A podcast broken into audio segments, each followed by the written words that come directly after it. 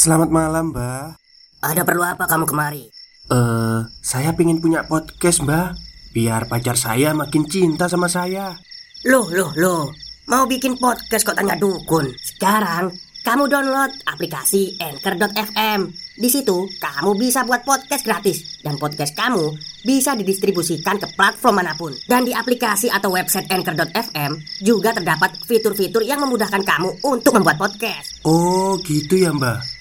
Kalau gitu, saya boleh minta password wifi-nya, Mbak. Buat apa? Buat download Anchor.fm, Mbak. Berita ini sampai di telinga ketua kos yang sempat berseteru dengan Rizky malam itu. Ketua kos ini merasa bersalah dan berniat untuk keluar kos, padahal jatah kosnya masih empat bulanan lagi. Setelah ketua kos itu pindah, kejadiannya mulai lebih nggak masuk akal lagi. Sudah banyak anak kos di sini, hampir semuanya pernah ditampaki kaki dengan swallow warna hijau, dan diyakini itu milik Rizky. Sampai saat ini pun Lampu kamar itu selalu dibiarkan menyala, dikosongkan Dan ditata sesuai dengan terakhir kali Rizky menempatinya Karena pernah saat itu setelah mendengar kabar si Rizky ini telah tiada Sewajarnya kamarnya dibersihkan Namun setelah lampu dipadamkan dan semua barang-barang dirapikan selalu terdengar bunyi ledakan dari kamar itu. Dan itu selalu terjadi setiap hari di jam-jam 12 malam. Oleh karena alasan itulah penghuni kos saat itu meminta untuk kamar dibiarkan begitu saja demi kenyamanan bersama. Ralat demi mengurangi gangguan-gangguan yang lebih dari ini. Terlepas dari kisah Rizky Menurut Ba'a Kos ini memang bangunan tua Yang asal-usulnya pun tidak diketahui bagaimana Sudah sewajarnya ada beberapa penghuni lain Namun karena penghuni kos yang tidak bisa menghargai tempat tinggal mereka Ya mereka tidak terima dan mengganggu. Sejak saat itu selain penampakan kaki sewalau hijau banyak sekali kejadian aneh yang dialami oleh Mbak A. Seperti mendengar suara kerbau Mendengar adanya orang mandi Namun ketika dilihat tidak ada yang mandi Terus mendengar ada orang memasak Tapi wujudnya nggak ada. Dan yang paling aneh adalah nama grup lain Itu adalah Omah Putih. Di mana mulai saat itu Nama grup tidak bisa diubah. Jika ada yang mau mengubah, maka akan selalu terkendala jaringan atau error atau semacamnya. Oleh karena itulah, cukup meyakinkan bahwa omah putih ini cukup menjadi momok bagi warga setempat juga, dan disewakan dengan harga yang sangat murah dibandingkan kos putri lainnya di kota M saat itu. Dan Hal yang paling tidak bisa dilupakan oleh Mbak Aini juga saat tengah malam Ia mendengar ada orang yang menyapu menggunakan sapu ijuk Yang bunyinya srek-srek Saat dilihat olehnya ternyata ia melihat seorang nenek bungku Berjalan menggandeng anak kecil di mana anak itu tidak memiliki kepala. Menurut Ba'a, nenek ini berjalan di lorong lantai dua Dari dapur menuju ke balkon. Saat itu menunjukkan pukul dua dini hari. Setelah badan Ba'a ini gemeter dan terpaku Nenek ini menengok ke arahnya dan mengatakan tanpa suara Cucu kunduk Setelahnya ia pingsan Sejak saat itu Mbak A tidak lagi melihat penampakan secara gamblang. Ia hanya diganggu oleh suara-suara sejak ia pindah ke lantai tiga.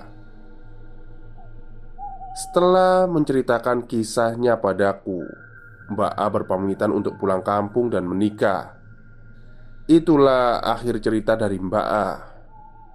Setelah pernyataan dari Mbak A, kami semua sedikit banyak mulai tahu penyebab karena apa kos tua ini menjadi sangat angker.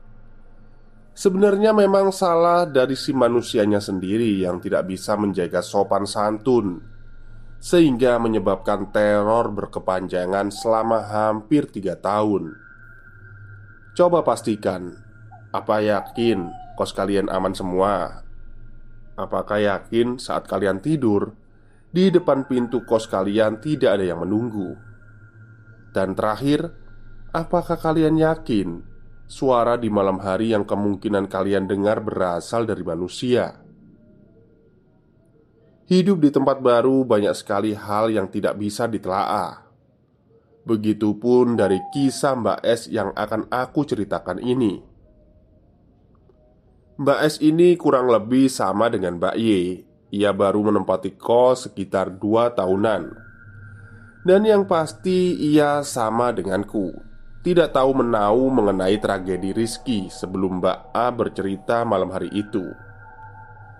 Namun kisah yang Mbak S ceritakan ini ternyata cukup ekstrim juga Dan cukup membuat menjadi was-was Bahkan saat tidur di kamar sendiri di Madiun Menurut penataran Mbak S, dia tidak mengalami gangguan selama kurang lebih sebulan berada di kos ini.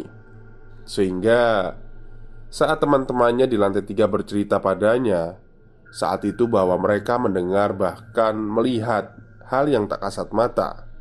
Dia awalnya tidak percaya. Sampai akhirnya dialah orang di lantai tiga yang memiliki pengalaman melihat secara langsung dan gamblang Yang paling banyak di antara penghuni lantai tiga yang lain. Katakanlah, suatu hari si Mbak S ini pulang ka, pulang malam karena ia sibuk dengan urusan kampusnya.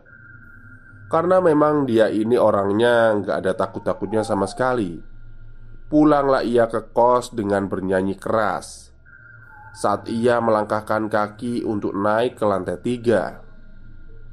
Ia mendengar ada suara nyanyian mengikutinya. Tapi suara itu sangat lirih awalnya. Sehingga ia berhenti dan kembali memastikan apa yang ia dengar itu benar. Ia bernyanyi kembali dan suara itu muncul kembali. Namun saat ini terlalu jelas. Ia mencoba menelusuri suaranya dan berhenti di depan lantai tangga lantai tiga. Ia mencoba menelusuri suaranya.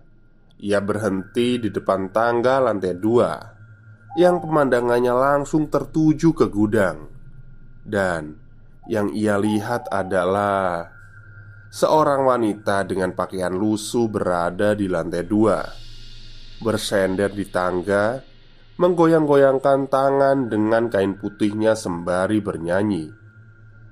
Na na na na na.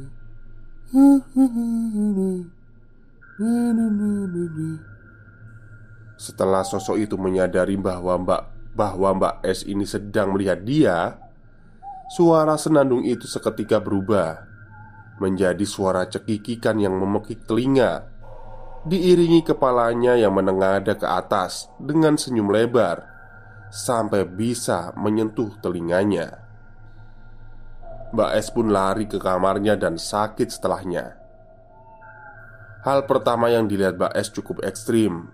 Jadi, bagi kalian jangan sekali-kali tidak percaya dengan keberadaan mereka.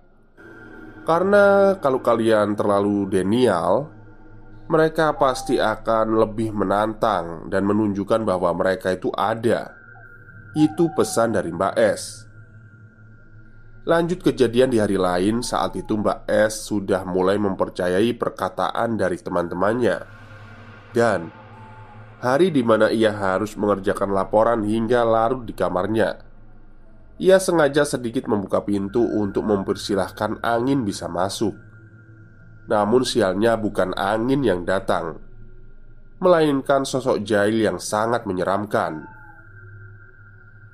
Saat Mbak S ini fokus dengan laptopnya, tiba-tiba ia merasa bahwa ada seseorang di balik pintu. Mata Mbak S bolak-balik memeriksa apakah perasaannya itu benar. Namun ternyata ketika dilihat Tidak ada apa-apa Perasaan itu berlangsung dari jam 10 malam Sampai puncaknya di jam 12 malam. Perasaan tidak nyaman itu muncul untuk kesekian kalinya. Dan anehnya kali ini ia ketakutan dan sangat yakin. Di balik pintu ada yang menemaninya mengerjakan laporan. Dan benar saja di balik pintu yang setengah ia tertutup itu, ada bayangan seseorang yang sedang menyisir rambutnya. Dengan perasaan was-was dan berharap itu manusia, Mbak S tetap memperhatikan bayangan itu dari balik laptop. Sedikit demi sedikit bayangan itu hilang, namun berganti dengan kepulan asap. Ya, Semakin lama semakin membentuk sesosok wanita berdres putih Dia memperhatikan dari balik pintu. Tidak solid, namun transparan. Tetapi sangat jelas ditangkap olehnya bahwa sosok itu melihat tajam ke arahnya. Dan kemudian Mendongakkan kepala ke atas dengan mulut menganga. Setelahnya Mbak Es shock Dan dia mengambil kitab suci. Kemudian membacanya dengan perasaan campur aduk, dan diiringi buih air mata yang terus menetes. Kejadian selanjutnya yang dialami oleh Mbak S Sampai saat ini dia masih sering mendengar suara anak kecil berlarian naik turun tangga. Namun dia belum pernah melihat sosoknya.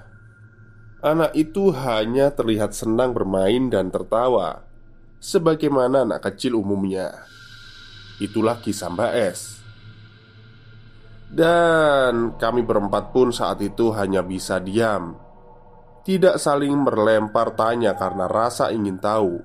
Kali ini rasa ingin tahu kami kalah dengan rasa takut Yang semakin menjadi-jadi. Kemudian Mbak A pamit untuk mempersiapkan barang-barang bawaan pindahannya besok. Dan tinggallah kami bertiga di kamar dengan Mbak Y. Mbak, apa kita nggak pindah aja? Aku membuka percakapan. Aku sama S enggak sih, Mai. Aku tinggal bentar di sini. Paling sebulanan doang. Habis itu selesai urusan kampusku. Kata Mbak Y. Kalau kataku sih Mai, mending kamu pindah Soalnya kayaknya kamu agak sensitif anaknya Kata Mbak S Iya sih mbak Aku mau pindah aja. Tapi ini masih nyari-nyari dulu kos yang murah. 11-12 lah sama harga kos ini. Soalnya rata-rata yang deket kampus mahal. Sekalinya ada, kamarnya kecil. Belum selesai aku berbicara ada suara ledakan Yang berasal dari lantai satu. Dan aku yakin dari kamar itu. Ledakannya tidak sekali tapi dua kali dan itu cukup membuat kami sangat ketakutan. Sampai akhirnya kami bertiga memutuskan untuk tidur di kamar bayi bertiga saat itu. Keesokan harinya Memastikan keadaan sudah kembali aman Aku kembali ke kamarku. Menata barang bawaanku dari Madiun Yang belum sempat aku benahi Karena terburu-buru mendengar cerita dari mbak-mbak di lantai tiga. Belum ada beberapa menit aku mendengar suara langkah kaki menuruni tangga. Kali ini Mbak A sedang membawa banyak barang dan sudah mulai untuk pindahan. Mbak beneran ini mau pindahan sekarang? Iya nih dek Udah gak kuat aja aku Hehe Kamu kuat-kuat ya di sini. Kayaknya orangan di sini suka deh jailin kamu Ih, jangan gitu lah mbak Bentar lagi aku mau pindah, bodo amat. Kata-kata Mbak A sangat menjengkelkan. Meskipun di alam sadarku mengatakan bahwa perkataannya memang benar. Mungkin karena aku sensitif Mereka jadi lebih sering menampakkan wujudnya padaku. Mungkin niat mereka ingin menyampaikan sesuatu. Sampai pada suatu hari, aku memiliki teman kos putra di mana letak kosnya bersebelahan dengan kosku. Tepatnya di samping bangunan kosong yang dipisahkan oleh gang. Namun, jika temanku naik ke rooftop kosnya, maka ia bisa melihat dari naku kosku, kamar kosku, dan lantai tiga. Stop, stop. Kita break sebentar. Jadi gimana? Kalian pengen punya podcast seperti saya? Jangan pakai dukun, pakai Anchor. Download sekarang juga. Gratis. Saat itu masih sore sekitar jam 5 menjelang maghrib Biasanya di jam-jam rawan seperti itu setelah kejadian pocong kamar sumur itu Aku tidak lagi berani keluar Aku mengambil wudhu jika adzan berkumandang Namun anehnya teman cowok melihatku berdiri di depan aku Dan melihat ke arahnya sembari tersenyum dan tidak berkedip. Ia pun menganggap itu aku dan seperti biasa. Memang kami sering bercanda. Ia pun mengirim pesan padaku. Eh Meh Ngapain kamu jam segini ketawa nyengir di depan aku? Gila ya Aku di dalam kamar lagi lihat drakor. Paling kamu diajak kenalan. Temanku pun langsung menjawab. Tapi kayaknya itu kamu deh Orangnya persis banget. Nyengir ke aku melambai-lambai. Udah-udah Biarin. Mending gak usah dibahas. Dan Saat temanku mengirimkan teks padaku Saat itu aku coba untuk memastikan Melihat ke bawah kolong pintu Dengan sangat hati-hati Memastikan tidak ada satu suara pun yang ku kenal tapi ternyata ada suara. Benar, si swalu hijau berdiri membelakangi pintu kosku, menghadap naku. Si swalu hijau ini yang saat itu berinteraksi dengan temanku, menyerupai diriku. Seketika aku ingin teriak, tapi aku menutup mulutku agar ia tidak sadar bahwa ada aku di balik pintu yang mencoba memerhatikannya dan ketakutan oleh kehadiranku. Baik, itulah bab kedua dari cerita Omah Putih ini yang ada di kota M. Karena saya udah bilang ya kemarin karena ceritanya panjang sekali jadi kemungkinan jadi 5 bab atau 4 bab lah ya. Nanti saya deres nanti. Oke mungkin itu saja cerita untuk siang hari ini.